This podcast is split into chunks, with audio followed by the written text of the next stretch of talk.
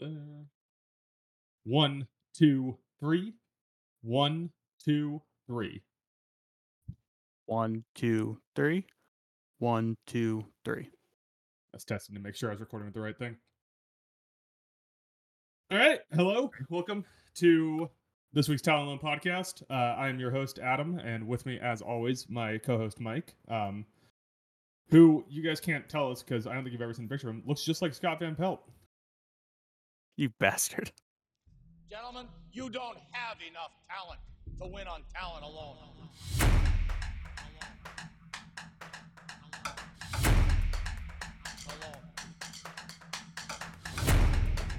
Uh, we we kind of starting like midway through just talking because we were ruining all the podcast topics, so we just decided to hit record. hmm Uh, so on the docket today, Mike, um, as we are a podcast that covers all the major American sports, um, except for baseball, uh, we're just talking about football again. Yep. Yeah, that's all we really do these days. Maybe we should be branded as a football podcast, but I don't make the rules here. I just follow them. Yeah. Well, I mean, so the other leagues aren't as close to starting, and like all their interesting stuff has ended. So yeah, but we're not talking about James Harden getting pulled off the trade block. Instead, we're talking about AFC quarterbacks in the preseason. over under, not over under, but likelihood that Harden ends up back on the trade block. Over. Over what? uh, I mean, at some point, yes. This year, no. Hmm. Like he's a he's a fading asset, so they're not going to get what they want for him. Like that was. Remember when they were going to trade Ben Simmons and they were talking about how Morey Morey was like, "I'm not trading him unless we get an All Star player back," and they did. I mean, they got James Harden back out of that. If he's going in with the same mentality for James Harden, then who in the league can you flip James Harden for that's an All Star player? Dame Yep. Lillard. James Jalen Brunson. That's not even funny. James Harden is not a New York Knick. That just doesn't make any Yeah. sense. I'm afraid to even make that joke because I'm I worried it will somehow get talked into existence. So Well, eh, here's the thing: if Thibs has any sway in the world, James Harden will not step onto a Knicks uni- or a Knicks court in a Knicks uniform. it's just luckily that Mike D'Antoni isn't still the coach of the Knicks, or he would bring Harden in. Who'd they hire in Philly to coach? Were they, did they get Nurse? I thought they got. To, oh yeah, Monty went to Detroit. Yeah, Monty Williams went to Detroit. It is Nick Nurse. Look at me It is, knowing yeah. things about basketball. Yeah, And you said I'm the dumbest basketball mind you know. I did. Um, I, I see that every. I text you every morning and remind you about that. it's just scheduled out years in advance. Yeah. Um, hey, Mike. Well, uh, so now that we've hit our allotment on James Harden talk for the week, uh, we uh, to to pull back the curtain a little bit behind the scenes had uh, what some people would call a miscommunication about podcast topics this week, and what I personally would call that Mike doesn't read his fucking texts. So uh, we could either go my route and be completely ill prepared for uh, podcast topics that you didn't research, or we can go your route and we can go with the things you researched, and I can just disagree with them, I guess, for a couple hours, and then it just sort of ends. Yeah. But I'm So, hearing you. I'm hearing you have more faith in yourself at just you know going off, Ad-libbing. off the cuff. Yeah. Yes, I do. Um, so, Mike, you wanted to talk about some AFC South quarterbacks in preseason. Uh, Mhm. Oh, and there goes all of our viewership numbers. Oh, they just hit zero. Interesting. Um, you got a very well researched stat page here. Uh, the kind of rundown you would expect on the Scott Van Pelt show. Uh, so you want to get started on that? You want to talk about some? Uh, you want to talk about some AFC South quarterbacks in preseason? Yeah. Let's uh, hit that real quick because none of them looked very good. Well, Lawrence looked fine, but Well, I think he always looks good. That hair, yeah, that visually nose. very appealing. He's got the nose of a Caesar. What's that from? Archer. Hell yeah. Oh, my am leading? Take it away, Mike. Oh, You're the one with okay. Let's let's hear your thoughts and then I'll react. Oh, okay. I, I made the notes in case you wanted to. I got them the up. Don't worry. Okay. Following along. Like So yeah, we'll you have to read in class. we'll start with Jacksonville, who kicked their preseason off on Saturday. T Law came out five of six, 36 yards, a touchdown interception. I don't know why Trevor Lawrence, who has no co- competition at quarterback, for some reason played three series, but in their first preseason game. But okay, interception wasn't pretty. Touchdown was fine. Should we be concerned that Trevor Lawrence is throwing interceptions in the preseason? Uh, I mean, no. Like like you said, the interception wasn't great. He like boots out and then just overthrows. I think it was I don't know, probably some wide receiver I've never heard of before. Uh, let me pull it up just to see. But he he boots out. Um, they run like a play action to the right. He boots out left and just overthrows. Uh, so yeah, some wide receiver number zero that I don't recognize off the top of my head. Um, and just straight into a Colts receiver's or Colts. Uh, sorry, a Dallas defender's hands. Mhm. So it doesn't look great, but uh, here's the thing: it's preseason. Like Trevor Lawrence hasn't thrown a game speed pass in six months. Yeah, sounds about right. Yeah, six months. Actually, probably seven months because they got knocked out in the second round. Yeah. Yeah, because they they came back from 28 points down to beat the uh, Chargers. So maybe instead of being concerned about Trevor Lawrence, we should be concerned about billionaire Justin Herbert. Yeah. I think we should should be concerned about Doug Pederson playing his star quarterback for three series in the first week of the preseason. Yeah, honestly, kind of seems like an Urban Meyer move. If I'm, Yeah. if I'm going That's just smart. with Jags coach's lineage. Okay, so the other thing was everybody has been interested because obviously the AFC South was dog shit last year, so a lot of the teams ended up high in the draft and taking quarterbacks. Houston started their preseason on Thursday against New England. CJ Stroud went 2 of 4 for 13 yards and threw an interception. Davis Mills came in, went 9 of 12 for 99 and a touchdown, and then Case Keenum went 9 of 14 for 79 yards and a touchdown. And my question is, I would like you to rank these three quarterbacks using made up betting odds on who will be the starter come week one. You want me to pull up the real betting odds on it instead? Sure. I don't think they have them. Uh, or if they do, I'm not going to actually pull them up. Uh, I would say CJ Stroud at this point has got to be like minus 500 to start, right? Like they're giving him all the first team reps. Um, it's a new, like it's a completely new administration in Houston. So I would be surprised if Davis Mills is even second. Like it might be like to start week one, it's like Davis Mills plus 1500, Case Keenum plus 750 and then CJ Stroud all the hell the way down at minus 500. Yeah. I mean, Case Keenum looked fine against third string players, so right on case. Uh, I think Davis Mills is like the break in case of emergency. Like if CJ Stroud gets starts playing so bad to the point where Houston can't like what's what I'm looking for? Houston cannot um Populate. justify like having him on the field anymore to the point where they think they're actually negatively impacting his growth because he's playing so bad, then they would probably bring in Davis Mills to finish out the season. But as of right now, I'm pretty sure it's his job to lose. Yeah, I don't know why. I don't know why they even have Davis Mills on this team. I guess because he's on a rookie contract, so he just doesn't cost anything. But if I'm structuring a team and I'm bringing in a rookie quarterback that I want to get up to NFL game speed, I want someone who has been in the league for years talking to him. And you know, Case Keenum's ain't Mahomes, but he's been good enough to hang around the league for at this point eight nine years. Like he can at least go over to CJ Stroud and go like, "Hey, listen, this year we play in fucking Cincinnati or whatever. Don't eat the Skyline chili, like it's a I- ruse or whatever." Skyline chili looks disgusting. All I'm just chili gonna- looks disgusting. Okay, that's actually also a good point. but yeah, oh fuck, now I kind of want chili. Yeah, your chili's vegan, so it looks good. It looks it looks tasty. I might make chili tonight. Anyways, um,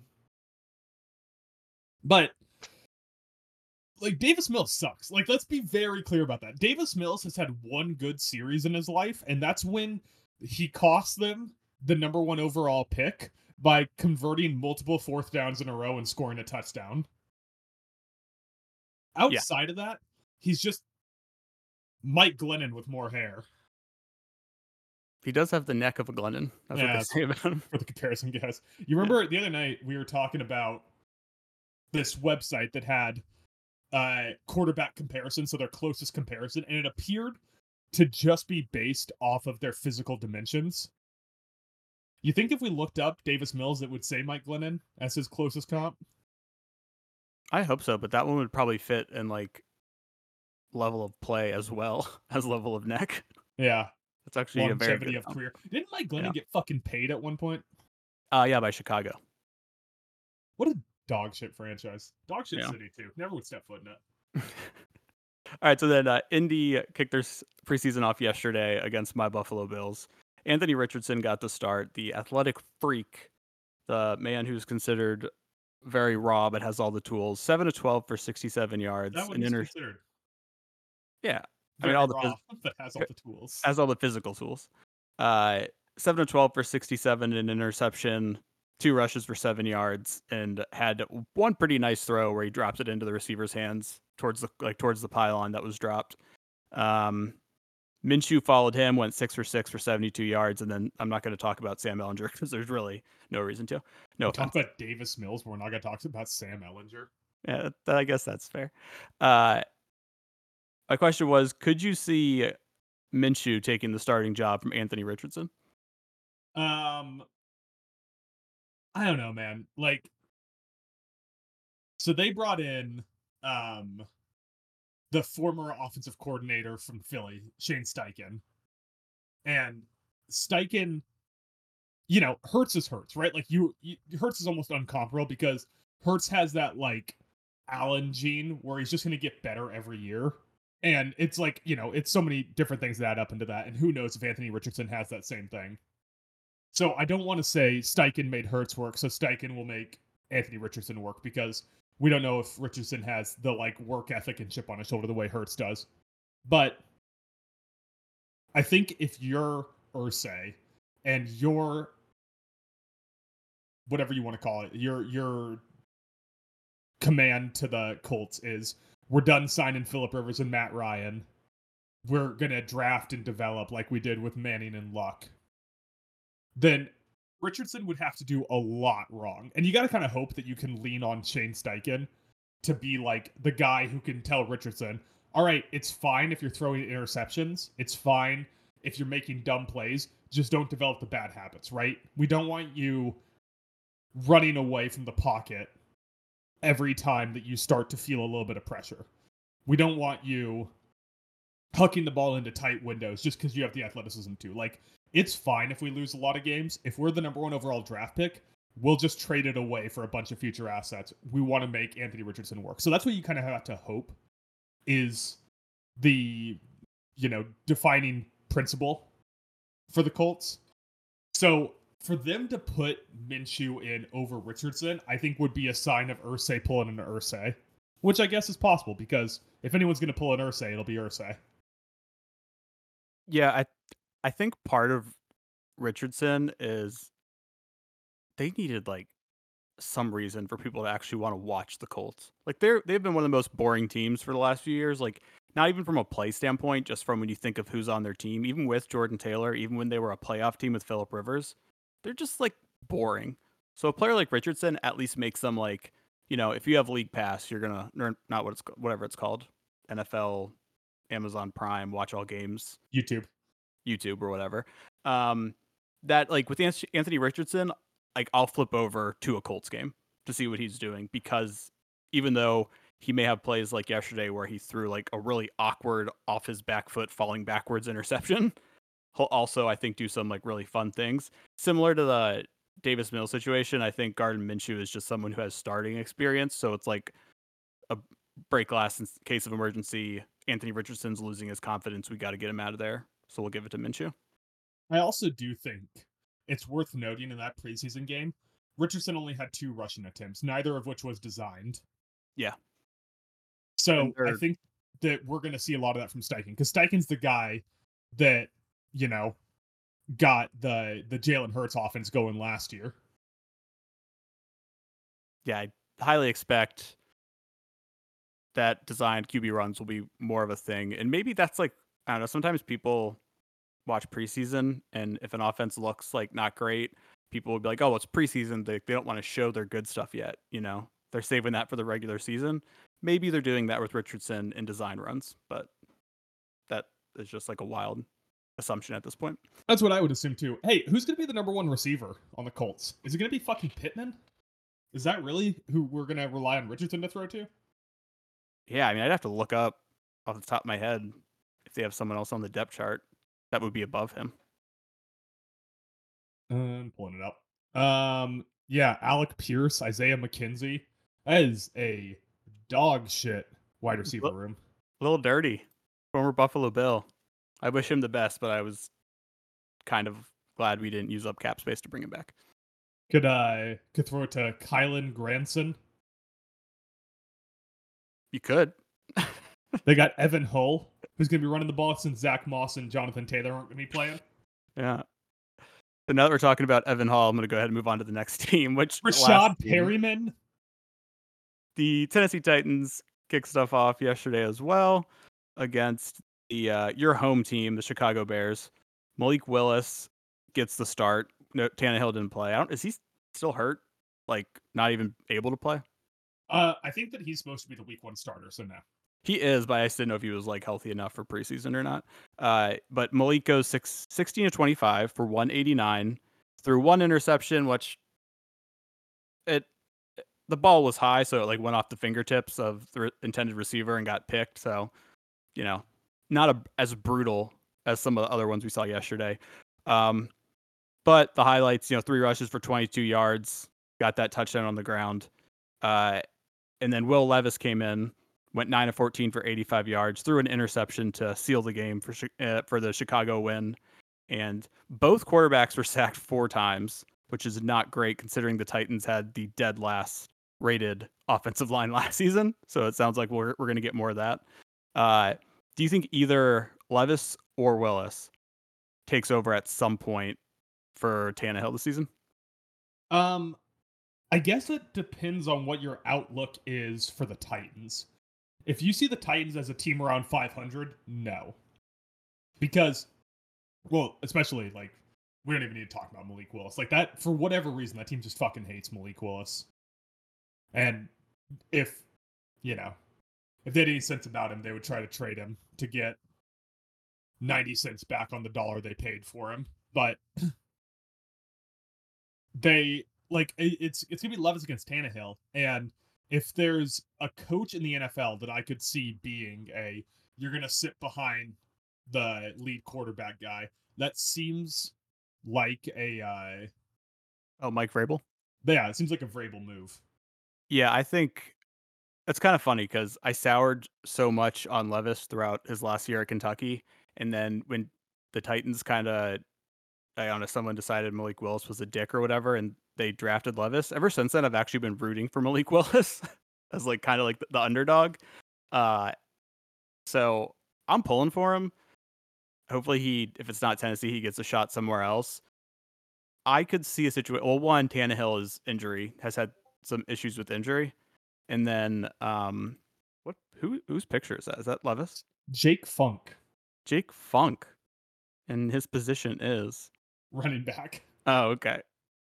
Beautiful man. Um, uh, so if Tannehill gets hurt, I could also see. I'm really down on the Titans this year, so I could totally see them just being like way out of it and being like, "Fuck it, let's start like Levis for the last six games of the year just to see what we have." What are the chances that Vrabel is still the head coach of the Tennessee Titans in three years? Um, I I think when we did our QB hot seat draft last week, didn't I take him? You took him late. I did. I took him late, so I think there's a chance he could be gone in a season or two. Yeah, you took him with your fourth pick. Okay. Yeah. So those are the uh, how the rookie quarterbacks and Trevor Lawrence fared in Week One preseason. Overreact, however you would like. Internet. Yeah, um, if you had to guess who was going to be the best quarterback in this division in five years, and you can't pick Trevor Lawrence, who are you picking?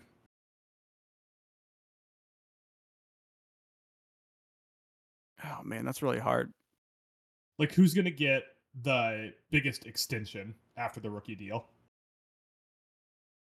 As ugly as that interception was, I'm gonna put my money on Anthony Richardson. Gotta put it on Richardson, Yeah. right? Like, I mean, Stroud ceiling. is like a good quarterback. Levis probably won't be, but Richardson, it's like if he hits, fuck, he hits, right? You're talking about like, Mhm.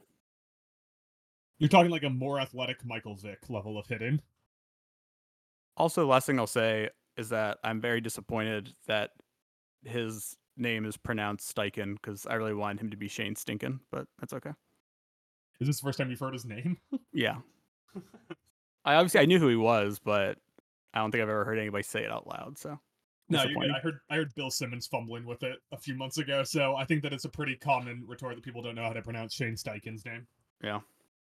But I'm a football expert, so I guess next we can talk about your RB rankings. Um, if you have been keeping up with the podcast the last few weeks, we've been ranking various skill positions, and as we are running out, we'll probably move on to the defensive side of the ball, or perhaps even the coaching. But I almost said coaching side of the ball. But uh, this week, once again, due to the miscommunication, uh, our my originally planned idea fell through. So I unfortunately did not throw together running back rankings. So we're gonna try a new thing. We're gonna go through Mike's running back rankings, and I'm gonna get progressively upset as he ranks running backs too high. all right. I had a lot of fun researching this one. And it was definitely like the QB one we did to start this all off. It was like easier to like in your head before we even look things up to kind of know who the top 10 quarterbacks in the NFL are. In Uh, your head. Um, but wide receivers and running backs have been uh, a little more fun. So before I give you my number 10, do you mind if I mention a couple of uh I can't remember shit today. Honorable, mentions. mentions. Yeah, who just missed the cut. Yeah, let me hear. Let me hear your honorable mentions. So my first honorable mention is Najee Harris of Alright. the Pittsburgh Steelers. Only 25. For some reason, I was surprised to see this. So his uh first season in 2001, he had 1200 yards on 300 Man. and 2001. Yeah. And uh 300 on 307 attempts, he got targeted 94 times and caught 74 of them for like 467. Last season, his rushing attempts dropped to 272 and his passing targets dropped to 53. So I don't know who he pissed off. Well, he was hurt too. It's worth noting. Oh, that's true. Correct. But his if you're someone who puts weight in like yards per carry, which I tend to, um their offensive line wasn't terrible either. They were got the 16th ranking, so eh, I, he was close to number 10, but didn't quite make it. The other one is Miles Sanders, which is probably going to be a hot take that I didn't have him in my top 10. No, I'm fine with that. Um, just Yeah. quick, quick clarification. What are these offensive line rankings based out of? Uh, PFF's end of the year for the season's uh, offensive line rankings. Thank you, sir. You're welcome. Um, so yeah, I know Sanders had like this monster season last year, like his first time breaking a thousand yards. Um, it's also like the most usage he's got in his whole career. He put up 12, 69, 11 touchdowns. Um, he did it in Philadelphia, who went end to end on PFF preseason to end of the year as the best offensive line in the league, which I think is very fair rating. I think we would all agree with that one. Um, watching what they did, and I don't know, I might be reading too much into this, but it's just a little interesting that Philly did not. They were totally cool with being like, "All right, you can go to Carolina. We're gonna run with Kenneth Gainwell." Yeah, it's it's one of those. Well, also Rashad Penny, but um, it's uh, it's one of Forgot those him.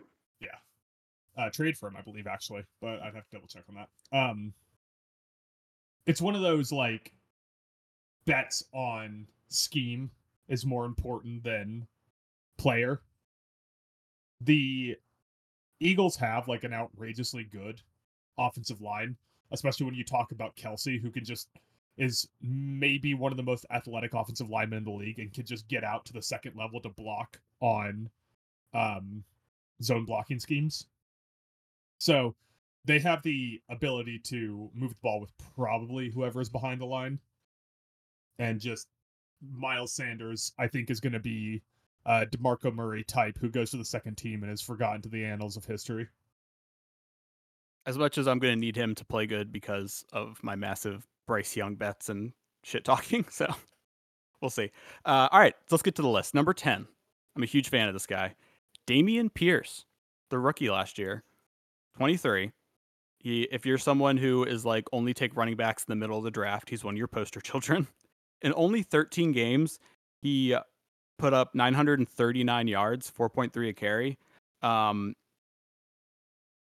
and this was behind the 26th ranked offensive line. Huge fan of Dameon Pierce. He can run either way. He's very even in his uh, designed runs between gap and zone. He's versatile. I'm a big Dameon Pierce guy. It's just I it seems high to rank someone who has one season Mm-hmm. of experience in the top ten. You're gonna be you're gonna be disappointed with some other picks because unlike last season where I didn't, you had more one year guys in your wide receiver rankings than I did. Um, I just had one, right? Garrett Wilson. I thought you I, had like, a- I don't think I had a Olave or anything. Oh, okay. All right. Well, my number nine is another one of these people. Kenneth right. Walker the third from Seattle Who once again is injured. is injured. He's another one who got his season was shortened a little bit. He still played 15 games and started 11 of them because if you remember at the beginning of the year they were all about Rashad Penny until he got hurt, and then Kenneth Walker took over and never looked back. Put up over a thousand yards, nine touchdowns, uh, and was actually came in second in the offensive player rookie of the year behind Garrett Wilson, but he actually had more first place votes, 19 to 18 for Kenneth Walker. He is a little small, 5'9, 211 pounds, but I don't know. I feel like with running back in the NFL, the way the game's going, they're looking for more athleticism, even if they're not going to be the biggest guys in the world. Uh, Thoughts on Kenneth Walker? not much of a receiving threat, uh, so I don't like putting backs in the top ten who don't catch the fucking ball. Uh, also, worth noting if we're projecting forward, I don't know exactly what your process with these top ten lists are, Mhm. but my go-to tends to be these guys will be the 10 best blanks in the league this season, right? Which is why you could put someone like Dameon Pierce on there and say, this guy will be a top 10 running back this season. Mhm. Um, but Kenneth Walker, who once again is coming off of an injury, is also now in a backfield with Zach Charbonnet, who was drafted in the second round. So we probably aren't going to see the same the same quantity of metrics, right? Like you're talking about a dude that was taken like near the tail end of the second round by Pete Carroll's gum chewing ass that's probably going to want to like run the fuck out of the ball, but if Charbonnet turns out to be as good or better than Ken Walker, suddenly Ken Walker turns into the I don't know, James Cook of this backfield rotation. Can't believe you're bad talking Kenneth Walker. He went to Michigan State. Uh, your your girlfriend lives near Michigan State. That was the Are- joke. Are you just trying to flex on this because you couldn't remember anyone who went to NC State earlier today, and so now you have to name what college everyone went to? Yes, I'm very disappointed in myself. This is like when you text me about uh, Heartline, and you were like, "Oh, you went to Michigan," and then you went to OSU, and you were like, "It was close." That was close. That's not close. It's wrong. It's either right or wrong. You can't be close in the game of what college did this guy go to. All right, moving on. If you had said NC Stat and he went to NC State, sure. But he went to a different college. You didn't. I accidentally hit send on my text. The full text was he went to Michigan's biggest rival, OSU, but I accidentally hit send too early. That was all. you hit send before you went back and changed the middle Yes. of the, the text. Yeah, pretty much. Uh, so number eight. Um, as much as he plays for my mortal enemy, I think this dude's one of the most like, I mean not most, but I think he's Oh, okay. Crimin- I, I know exactly where you're going with this already. yeah he's criminally underrated, and that's Rhamondre Stevenson in New England. Is that where you thought I was going? Yep. Yeah. Uh, he is a bigger running back, six foot two, twenty seven. New England does have a good offensive line, but he put up uh, over a thousand yards, averaging five yards a carry, and because of his size, you wouldn't think it, but he also caught 421 yards this season. So I think he's surprisingly good compared to people would look at his his body type and think, oh, here's like this tough running, like you know, between the tackles guy. He doesn't catch a lot of balls, but he does, and he does it in a system with Bill Belichick, who literally has a fear of commitment to anybody who's a, running back. Like he only technically started seven games because uh, Pierce got the rest of them, and him being underrated, kind of like a thing of his whole like career at Uh, Oklahoma, because in 2019 he was playing with Jalen Hurts, so Hurts like led that team in like rushing attempts and yards, but he still uh, averaged eight yards a carry and put up 15, 515 yards, but averaged eight yards a carry in 13 games. And then next year, when uh, Kenny Brooks decided to opt out because of COVID, who was their leading back, he uh, only played six games due to a suspension, but he averaged 6.6 yards a carry again. So he ended up being a late draft pick because of that, and I think he's criminally underrated. No, I I love me some Rhamondre Stevenson. Um, I think that he got benched because he fumbled it a good amount of times, including I think uh one or two that lost the game for the Patriots at, at one point. And Belichick, for all of his his genius and his ability to ride Tom Brady's coattails, uh, was is definitely still a defensive minded head coach and an NFL head coach. So when a guy starts fumbling, he gets benched regardless of his production. Um, I mean, you're talking about a guy that's really sure-handed when he's catching passes from Bailey Zappe and uh Mac Jones too. Like he just he's a good receiving option coming out of there. Um yeah, I mean, I like Rhamondre a lot. I think that you may have ranked him a little too high. Like I don't know if he would have cracked my top 10, but Oh, okay. it's good enough to where I, I'm not willing to to argue with it. I also think that I think that we could see an uptick in him scoring touchdowns. He had five touchdowns last year, and just because he is by far the going to be the lead back this year, and once again an offense with Mac Jones and Bailey Zappe, I think that we could see him getting the ball in goal to go situations pretty routinely. Yeah. So I actually like before I really started ranking people, I just kind of like started going through some of the top runners just by yards and just like jotting the names down without like doing any more research. You know, like that was like step one, and then I went and looked into it more. And I originally was thinking like, oh, Rhamondre Stevenson, that's probably going to be like my my number ten. But then just looking into it more, that's why I ended up putting him at eight. Um, so I'm a big fan. Number seven, this is where we Wait, get into before you, before you get to number seven, let me ask you this: Mhm. like, let's say last ten years, or maybe you know, just so it's fresher in your mind, last five years. Who is the best Patriots running back? So before Rhamondre, it would have been like Dameon Pierce had his time in the like limelight for a minute, or not the limelight. Wait, but he, he has, he the exact same name as? That's what I'm wondering. Hold on. Yeah. Making- yeah, it is. It's just spelled differently. okay. All right. Yeah. So that like broke my brain for a second. Yeah, that's why it was breaking my brain too. Yeah. And then before him, I guess it was like LeGarrette Blount or Sony Michel. Yeah, how weird is that? That Yeah. because it probably was LeGarrette Blount or Jonas Gray for that like Miami game. Yeah, I don't think since like Corey Dillon in the early 2000s has New England had like kind of a big name running back. Like they just, as a GM, Belichick will not spend money at that position. No, I mean he doesn't do that at wide receiver either. Like No. after Randy Moss, have they had really like a, more than a handful of notable wide receivers? I mean, if you're including Gronk in the argument, even though he's a tight end, but right, I wasn't including Gronk because Gronk also is a good blocker, so he's not like Yeah. um, you know, he's not like when you talk about Austin Hooper or something. When you're just talking about like Yeah. a big receiver or or uh, Gesicki, Mike Gesicki. Mhm. You're just talking about like a big dude who catches passes, but Yeah. like outside of the the white slot receivers, they they really are just like give us whatever's on the bottom rung of the wide receiver free agency ladder. Fucking De- DeVante Parker, we'll make him our wide receiver one. We'll draft Tyquan Thornton and make him our wide receiver one. Adam, did you know Chris Hogan played lacrosse? I honestly forgot about Chris Hogan until the second. Every what was up game. with that? What the fuck was up with that? Why do they get on these things sometimes? I don't know. It's just like it's just like an easy thing for announcers to go to whenever someone's like a dual athlete. It's just funny that it was lacrosse. I gotta tell you, the unfortunate side to being a Commanders fan is that a game will not pass for the next three years where I don't hear about Brian Robinson getting shot. Oh yeah, that's gonna be all over. All right, ready for seven? Yeah. So this is where we get to your more dual threat running backs you were talking about. I got Travis Etienne at number seven. Also a little smaller, 5'10", 210 pounds. Came off, didn't play at all his rookie year because of the ACL tear. Jacksonville's line in the bottom half of the league.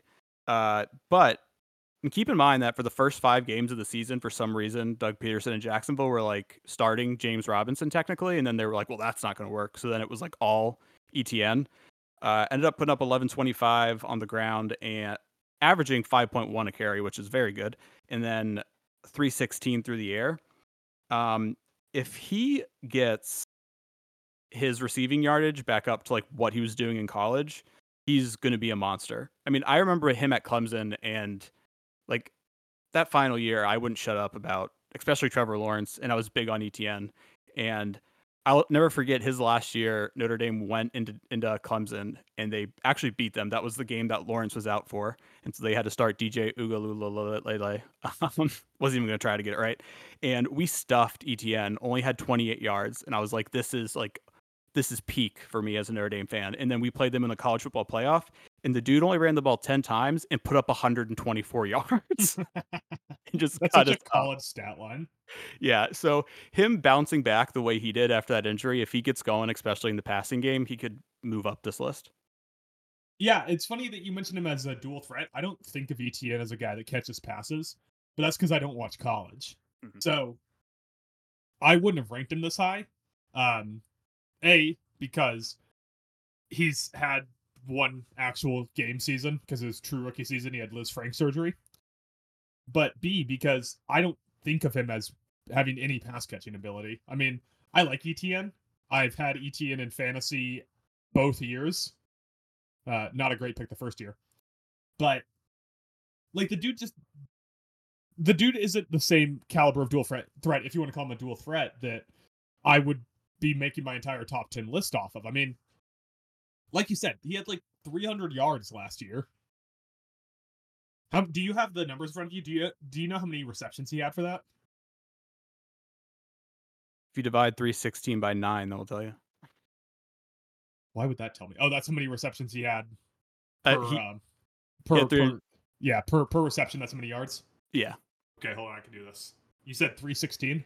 Yeah, so he's going to come up, I think, around probably like 34 or something. Um, yeah, 35, 35 receptions. There you go. So yeah, I think they're going to start targeting him more next season. I think that's going to be a big part of Doug Pederson season two. But once again, so okay, here's here's my complaint, and here's here's why I also don't like anything to do with, uh, like in fantasy, I don't like anything to do with running backs like James Cook or, um,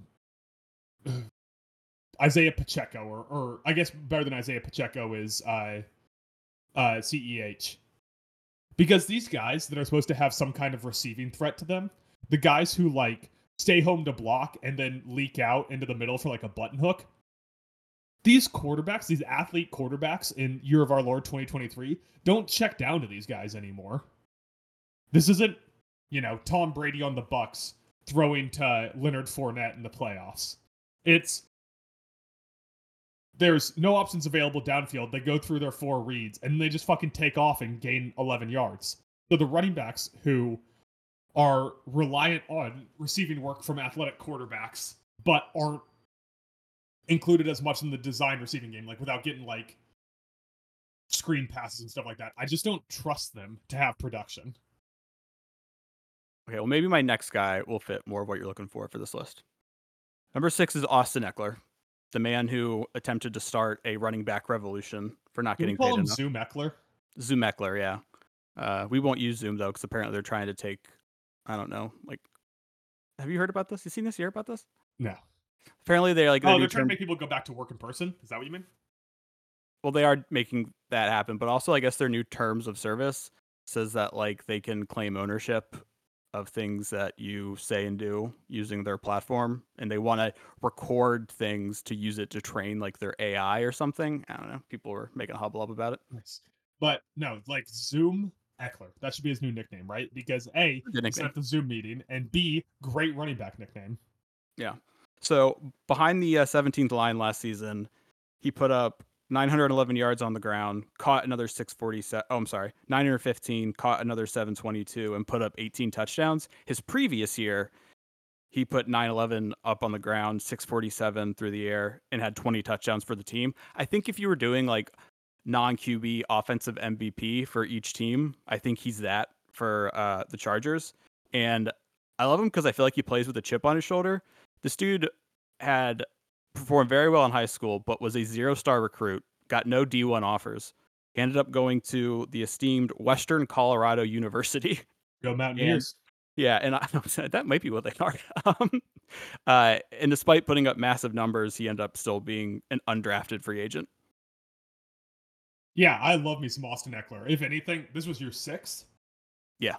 If anything, that may be a spot or two lower than I would rate rank him. Um, I guess your main concern has to be age. I mean, you know, I don't want to get into like threshold bias, but he is getting closer to 30. I mean, he's only 28, but he's getting closer. uh which, you know, that's that's this whole argument. But the guy is just a great dual threat. Herbert's not really a runner in the same way, so I trust I trust Austin Ekeler for production in this offense a lot more. But yeah, I mean Austin he does he does everything you would want, right? Like he's a ridiculous receiving threat. I mean, getting over a hundred targets as a, a, running back, that's that's the kind of guy that you want to hitch your wagon to. Um, and then on top of that, 200 rushes. I mean, that's an insane workload. You know, we always talk about Derrick Henry hitting like the 350 rushes a few years ago, but doing 204 rushes and 107 receptions, that's you know 311 total offensive plays in which you had the ball. That's a lot of work. So maybe he'll break down soon, but in the meantime, I'm just going to enjoy watching him. Um, I bet that guy has like an insanely good like PFF grade. Yeah, I didn't. I can't remember what it was, but I yeah. Um, number five, a slightly younger Austin Ekeler, Christian McCaffrey, San Francisco 49ers, by slightly Whoa. younger. What? You ranked him so low. Uh, yeah, he's uh, yeah, you're not. You're gonna hate my top four. Um, He's a year younger than Ekeler when I say slightly younger. And obviously he plays for the Niners who have a also a very good offensive line. But he finally got out of Carolina. He put up 1147 on the ground and 741 through the sky. Through and how many air. passing yards? Yeah, no passing yards. Actually, he, he did throw. Touchdown. Yeah, he did throw that passing touchdown. About? He's he's a triple threat. Uh, 13 touchdowns for the Niners. Um, I've always described him as the Liza Minnelli of football. So the previous two seasons in 20 and 21, obviously he had only played three games and then seven games in 2022, but he's finally healthy. And in 19, his previous like fully healthy season, which I believe was his rookie year, or no, it was his uh, second season. Is yeah, he was when, drafted in 2017. Yeah, is when he did the amazing like double thousand. He had 1375 on the ground and then a thousand and five through the air. Like that's unreal. And I think with freaking um Kyle Shanahan, I have a strong feeling that he could get back to those numbers next season. And if that happens, yeah, he'll be up in like my top three, possibly number one. Yeah, that's what I mean. Chris McCaffrey is kind of the key that unlocks the car for Kyle Shanahan mm-hmm. because, you know, as a defense, your entire thing is that you're scheming based off the personnel that someone brings on the field. So if someone brings in 21 personnel, then you're expecting a run. So you need to get a heavier defensive unit in there to try to try to move the line and stop the run. If they're running 11 personnel or 10 personnel, you're expecting a pass. And so you can go into nickel or dime and try to stop the pass. But what makes the Shanahan offense so unique is with players like Christian McCaffrey, Deebo Samuel, and George Kittle, is that you can run out there in 22 personnel, you know, two tight ends, two uh, running backs, but secretly, one of those tight ends is one of the best receivers in the league and a great blocker. And secretly, that running back is like a slot receiver.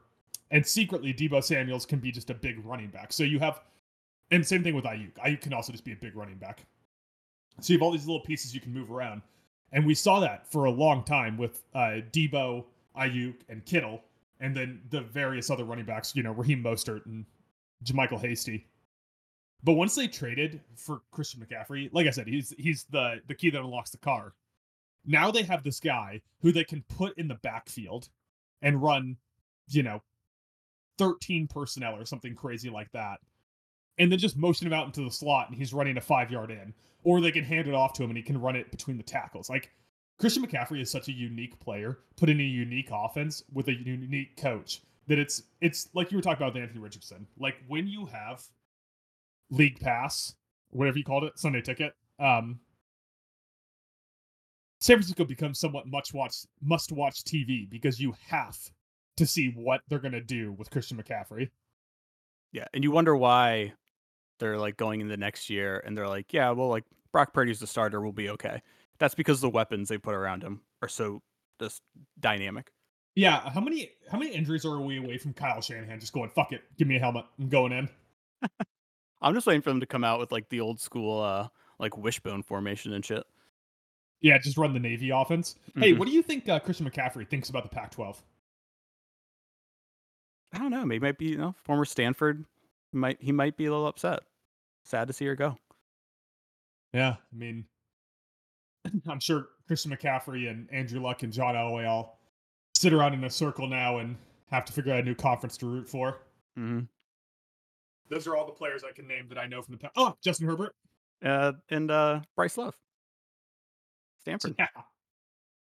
Uh, all right, so here comes my top four, which will probably make you pull your hair out, and you'll disagree with it. Um, I can probably guess your top four at this point. yeah. So I don't think I'm going to be too upset, but we'll see. So number four, uh, King Henry, Derrick Henry himself, the man who ended Josh Norman's career with a stiff arm. uh, the fucking unit, six three two forty seven, uh, running behind the league's worst offensive line last year. PFF ranked him 32, dead last. Uh, he still managed to put up over 1,500 yards and 13 touchdowns. Uh, he finished the year ninth in MVP voting, and if the honestly, I think if the Titans had somehow made the playoffs, even as a wild card, he probably would have finished in the top five. Um, and was this is some ridiculous. So remember the season before that, he only played eight games, then got hurt. Yeah. So then he came back, had a monster year, and finished ninth in comeback player of the year awards. Geno Smith won that award. That is ridiculous, and I stand by that take. So I have him four. Some people may have put him higher, but let's keep in mind he's 30, and he also led running backs in fumbles last year with six. It's uh, it, it's also worth noting that since 2019, the only season Derrick Henry hasn't surpassed 300 touches is that injury season. Mhm. This man defies a lot of the you know the thresholds we use for stuff. So Aaron Schatz, formerly of Football Outsider, has the rule of 350 that's that you see a a steep decline in running backs the year after they rush for at least 350 carries. And Derrick Henry has rushed for 350 carries twice, and we haven't seen that decline yet. So it's gonna happen. at some. I mean, like in fucking 2020, he rushed for 378 carries. That guy had, that guy was 22 carries. That guy was one game away from hitting 400 carries in a season. Yeah, it felt very variable, as you mentioned, like a Vrabel s thing to do earlier. It feels very Vrabel to have this like old school. Our running back is going to be our key offensive, like our like dominant guy to touch the ball the most. Yeah, and you know he still hasn't really broken down. Like w- he had that one injury season, which worked out great for me because I had a bet on if Derrick Henry was going to have over a thousand yards, and he came up just short because he got hurt. Yeah, I feel like you've been look, you've been calling like the Derrick Henry decline. I think for like what two or three years. If I keep calling it, I'll be right eventually. Yeah, it's like me saying CM Punk will turn heel every week. Eventually, it has to happen, right? Yeah. Either he retires after continuing to run for at or near a thousand yards a season, or he'll go he'll hit like a season where he just does like 500 and plays eight games, and I'm right. Mm-hmm. So my number three is a man who I like to call, as sacrilegious as this may sound, Bo Jackson 2.0. That's right, I said it. Saquon Barkley of the New York Giants, 26 years old, six foot, 232 pounds, still This runs a four four four on, this is your- This is your number three. Yeah. Fuck. Who are you gonna leave off? There's like a few guys left that I can't believe you haven't named yet. Ooh, this is getting weird. Yeah, I almost put him one, but after going through it some more, I, I had an opinion change on uh, on on a certain certain back. Um, so yeah, despite his size, he's fast. Like I said, runs a four four forty. He can cut. He's agile. He similar to McCaffrey, struggled with injuries for a couple seasons, and then finally. Brian Daboll comes in and he gets back to form last year 13 12 on the ground, average 4.4, 10 touchdowns. Uh, only 338 catching, so he didn't really get back to his like rookie season where he put up 721 through the air, but I think he could get back there. Uh, also, a fun thing to consider uh, PFF gave him a 75.5 grade for pass blocking, which is 24th amongst running backs. But when you look at the list, he's really the only like big name like running back that's up there, like star running back. And also, he was out there um, of the amount of like pass plays he was out there for. He actually was designed to pass block 83 times, which when you looked at it is actually a pretty high number for a running back. He's actually the seventh most in the position. Uh, just for fun, I look. I made a note that since you're the big Ty Montgomery guy and you know his whole career, um, he was fourth with a grade of 82.7 um, on his six passing block attempts that he had last season in New England. Yeah, which is funny because with Ty Montgomery, he started off as a wide receiver, but he was a slot receiver. He wasn't the kind of guy that you expect to be blocking. He wasn't like a big body X receiver who could really like cut inside and put a block on like a smaller weak side linebacker or something to open up a lane. He's just like this tiny little slot receiver who became kind of a tall running back.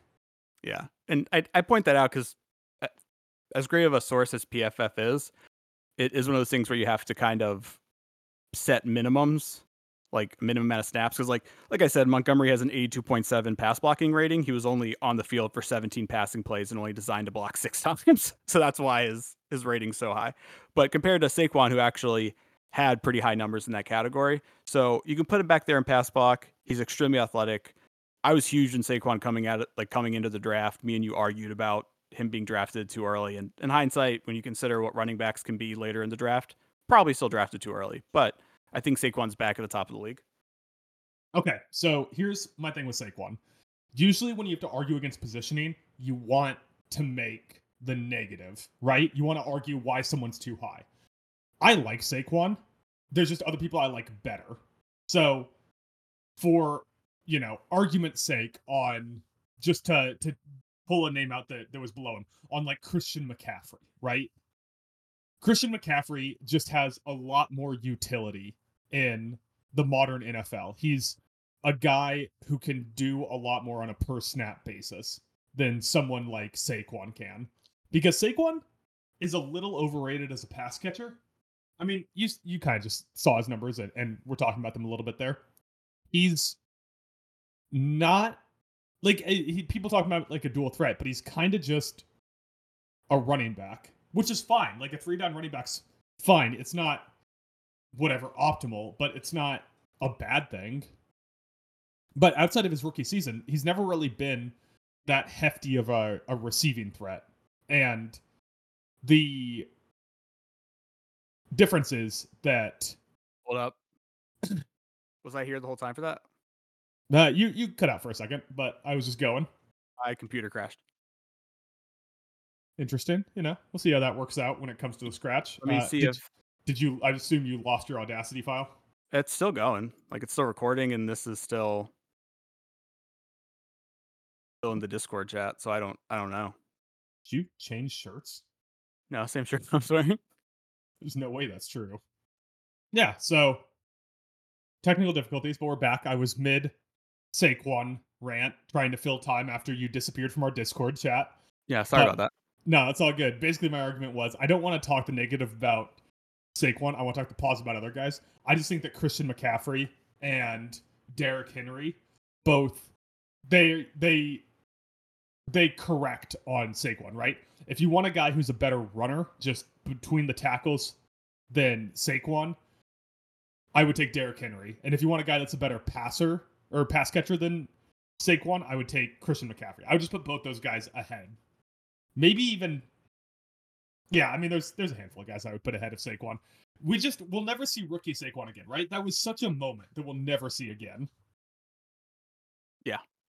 Hopefully, I mean, really, I feel like running he got back there. It's just, and that could be like a play design thing with Daboll, and maybe that's not why he didn't have the pass catching numbers he had that rookie season.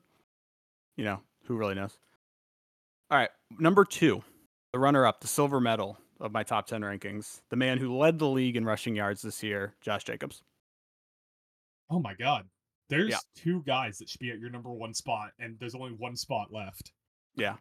Um, oh, I'll be interested to see who you, was the other guy I didn't I didn't mention. Uh, finally played his first full season of his career, and it was in a contract season, and he went nuts, going for sixteen hundred and fifty three yards, four point nine a carry, 12 touchdowns. He also, another one you wouldn't think, had 400 yards receiving. Nice little number there for him. Um, I like to call him a bowling ball. He's 5'10, 220. Uh, and he kind of runs like a bowling ball in that 201 of his runs were gap runs, where he's just slamming between tackles and the guards. And I thought I was going to look into his numbers and find some kind of holes to say he shouldn't be this high, but I really couldn't find it. No, I think I think Josh Jacobs is a really good runner. Um, I think that I think that he got underrated for a while because he's like a three down back and not much of a pass catcher. Even like you said, 400 yards isn't anything to sneeze at. Um, getting over four yards of carry, I know that that's just like an arbitrary number, but the way I've always thought of it is that way if you carry it three times, you get a first down. You're guaranteed. Yeah. Um, well, not guaranteed because it's an average, but you know what I mean. Um, my concern is if we're looking forward that it was a contract year, right? And I have it fresh in my brain because Washington gave way too much money to Daron Payne when he performed better in a contract year than any other time. But Josh Jacobs has had multiple seasons where he's been one of the best running backs in the league, and I really like Josh Jacobs. So I think that this is a good pick. I think he's definitely a top three back. Um, I do, you know, with everyone on this list, you know, you could say that you wish that they caught passes more, or just about everyone on this list. You could say that you wish they caught passes more. But yeah, Josh Josh Jacobs is good. I hope that he performs well again and then maybe gets paid somewhere besides the dog shit Las Vegas Raiders. Yeah, the things that kept him out of number one for me were that he's never this was his first time playing a full season and it was a contract year. So there's that worry that he could not be motivated to do the same thing again. You hope that's not the case though, but we'll have to see. Uh, but also, I'm always surprised when I look at his age. He's only 25. I feel like there are five years of prime Jacobs left, hypothetically. Yeah, he also um he was another Alabama guy, right? Yeah. He got a lot of Alabama guys on this list, or Mhm. you know, mainly two, I guess. Then But- Najee Harris was a honorable mention. Oh yeah, honorable mention. But yeah, he was um Jacobs was drafted in 2019. So he's somehow been in the league for three years, but every year feels like his second year in the league. I think this was his fourth year in the league. That could not possibly be right. Oh yeah, 19, 20, Oh, 21, 19, 22. 20. Yeah, okay. Yeah. Fourth year in the league. Yeah, but every Yeah. year to me feels like his second year in the league. Mhm. I had the same thing with Darren McFadden. For Darren McFadden's entire career, it always felt like his third year in the league. All right, here we go. The big reveal. Number one, not who I expected to be my number one when I started this process. Nick Chubb of the Cleveland Browns. Okay, that's the correct pick. That is the correct pick. Uh, another bowling ball shaped man at 5'11, 227. I don't think he gets enough credit for being possible for being arguably the best running back in the NFL.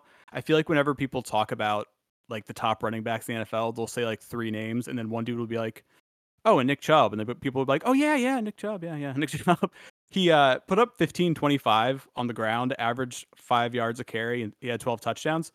In his entire career, he's never averaged less than 5 yards a carry.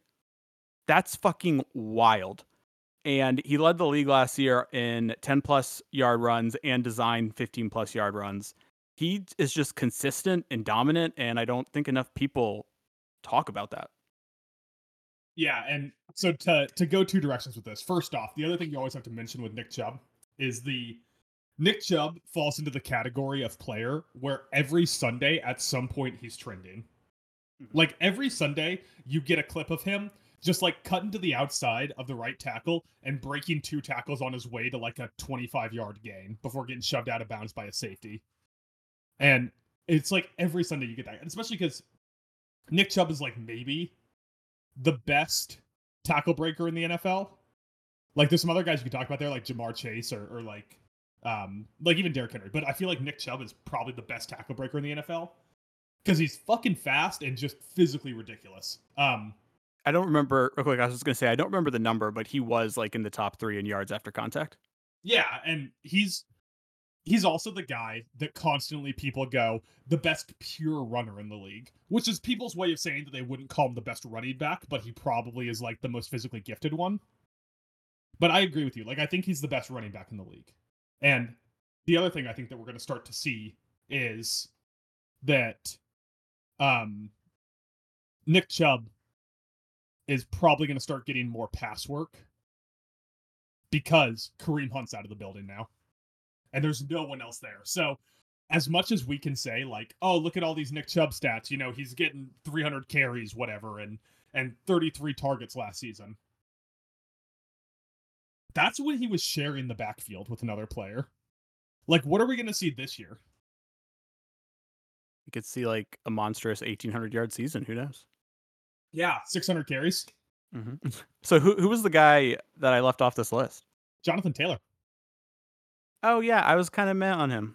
You're met on Jonathan Taylor. Yeah, it's kind of meh on Jonathan Taylor. Aaron. Jones. Uh, getting older and declining numbers wise. Seems uh seems weird to kind of keep him off the list, I guess. Aaron Jones, sure he's getting older. Uh I don't know. Breece Hall. Uh, he got. I mean, I guess if uh, to be fair, if I'm going to talk about the greatness of Dameon Pierce in Houston and Kenneth Walker the third. maybe I should have gave more love to Breece Hall. That's fair.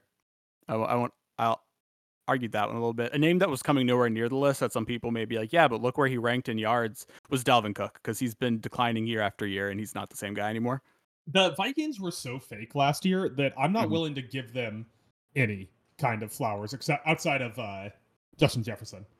Yeah. So I'm fine with that. Um no, but I think that leaving Jonathan Taylor completely out of your list and completely out of your honorable mentions was malpractice. That was malpractice. Damn. yeah. I mean, played 11 games. Injury prone? That's what I've always said about Jonathan Taylor. So, and I could only have one Stanford guy on the list, and McCaffrey had to be on there. So Oh, here we go. I had the wrong fucking stats. I knew that my Jonathan Taylor stats sounded weird. Jonathan Taylor, 24.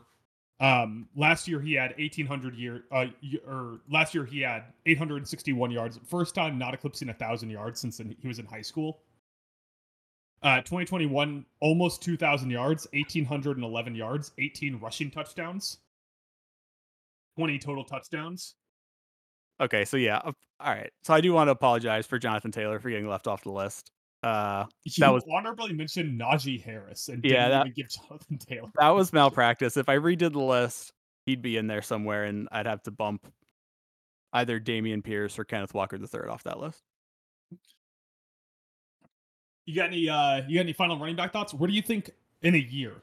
Where do you think that Bijan will be ranked on this list? You think he'll be an honorable mention? You think he'll be a top ten guy? Um, College football expert, so I'm I'm trusting you to have the accurate opinion. yeah, I think a year from now. Yeah, I could see Bijan top 10 year from now. Who do you think if you had to if you had to take a guess at who the top three will be this time next season, who would your guess be? In no order, I'd say Barkley, McCaffrey, and Nick Chubb. Yeah, I'm gonna go Nick Chubb, McCaffrey, Antonio Gibson. Yeah. Antonio Gibson can't even beat out a man who got shot in the butt. All right. Yeah, but that guy has big hats, and that's more important. So he's too focused on his big hat business. he made the big hat a thing among among the celebrities. All right, Mike, you got any uh, you got any final running back thoughts here? Uh no, except for entire world. Watch out for James Cook. Let James cook. That's what I've always said. Mhm. Um. Well, just looking forward here. Uh, we don't have time for the wheel segment because we went Damn real it. long with me arguing about stuff. Did you have something you want to talk about in the wheel segment? Nah, I mean anything. I just like going to the wheel, but it's Okay. Well, maybe maybe we'll we'll cut we'll do the um over under pod separately next week. Maybe we'll put out two pods next week. Do the over under pod and do a regular pod. I like that. Um going next week, Mike. Saturday, 5:30, got uh Buffalo versus Pittsburgh. Both 1 and 0 so far. Mhm. What are you thinking? How's uh how's Buffalo gonna gonna fare starting I assume Matt Barkley? Uh, week two, we might start Josh for like a series, and that'll be it. I mean, it's it's really different now because people used to say that like week three was like the real like walkthrough where you'd see like starters play like at least a quarter, but now there's only three preseason games, so that kind of becomes week two of preseason. So I think we'll see some Josh, but not a lot. What's opening night? When's uh when's the first regular season game? Is that like the twenty fourth or something? I can Google that real quick. Well, while you're doing that, I also want to point out that Baltimore has extended their preseason win streak to like 24 straight games without losing a preseason game. And they're going up against Washington, who's 1 and 0. We're getting the battle of the DMV, although Baltimore's further north. The battle of the Mid Atlantic. So uh, I thought the 25th sounded way too late. It's September 7th. Okay, yeah. That's the first regular season game. Fuck, that's right around the corner, man. It's usually like a week or so after college football starts. So that makes sense. That's usually how I measure it too. Yeah. All right, Mike. Well, uh, so we got our our plan set. Next week we'll put out two pods. We'll go probably an hour with uh some over unders in the NFL. We'll maybe discuss how we want to do that. I have I have my ideas, but I'd love to get your input. Uh, and then we'll have our regular pod where hopefully we'll get to the wheel with such topics that we didn't get to this week as best prospect over and uh, worst owner. Man, we just fucking love ranking stuff, don't we? We do. It's just like Should the we easiest change- thing. Should we change the uh, site name? Go away from the Talent Alone branding. Should we see if uh, Ranker.com has forgot to like renew their Let's check th- their domain license or whatever? Let's see. Ranker.com. Nope, still up. Fuck. Thought we could take it. Damn. Um, but they did just rank the days of summer. So and uh Bram Stoker's Dracula is number two amongst the best Dracula movies. Well, high praise. Oh, and uh good news. Um TV shows with men in nice suits for when you're in a dapper mood. Uh Suits is now number four on that list. Oh, good for Suits. I've always been rooting for them to move up that list. What is like Mad Men number one? I know I exited out. okay. Um Peaky Blinders gotta be on there, right? They're wearing suits in that show. Oi, yeah. Veep. Funny show. You like Veep? You into Veep? Oh. I enjoyed Veep. I tried watching it. Can't get into it. Yeah, well, Not a Veep guy. teach their own. All right, Mike. Uh, you got anything to plug? Anything coming out this week for sure? Or are we still still looking at some stuff? Uh, I'm working on a couple articles. One article where I get to be a total dick and just tell fans why they should be miserable and not excited about their football team. Uh, started doing some work on a quarterback, uh, college quarterback article that will hopefully be coming up the following week. And uh, we'll be recording a Talent Alone Pro Wrestling podcast tomorrow. That hopefully someone will edit this time. Um, I have. Uh, yeah, I got the training camp or preseason MVP week three coming out. Now that we actually have game action, I'll be able to look at that to tell you who the MVP is going to be. Justin Fields rocketing up the list. Uh, right now, number one on our list is Eric Bieniemy. So, all right, let's get the fuck out of here. Bye.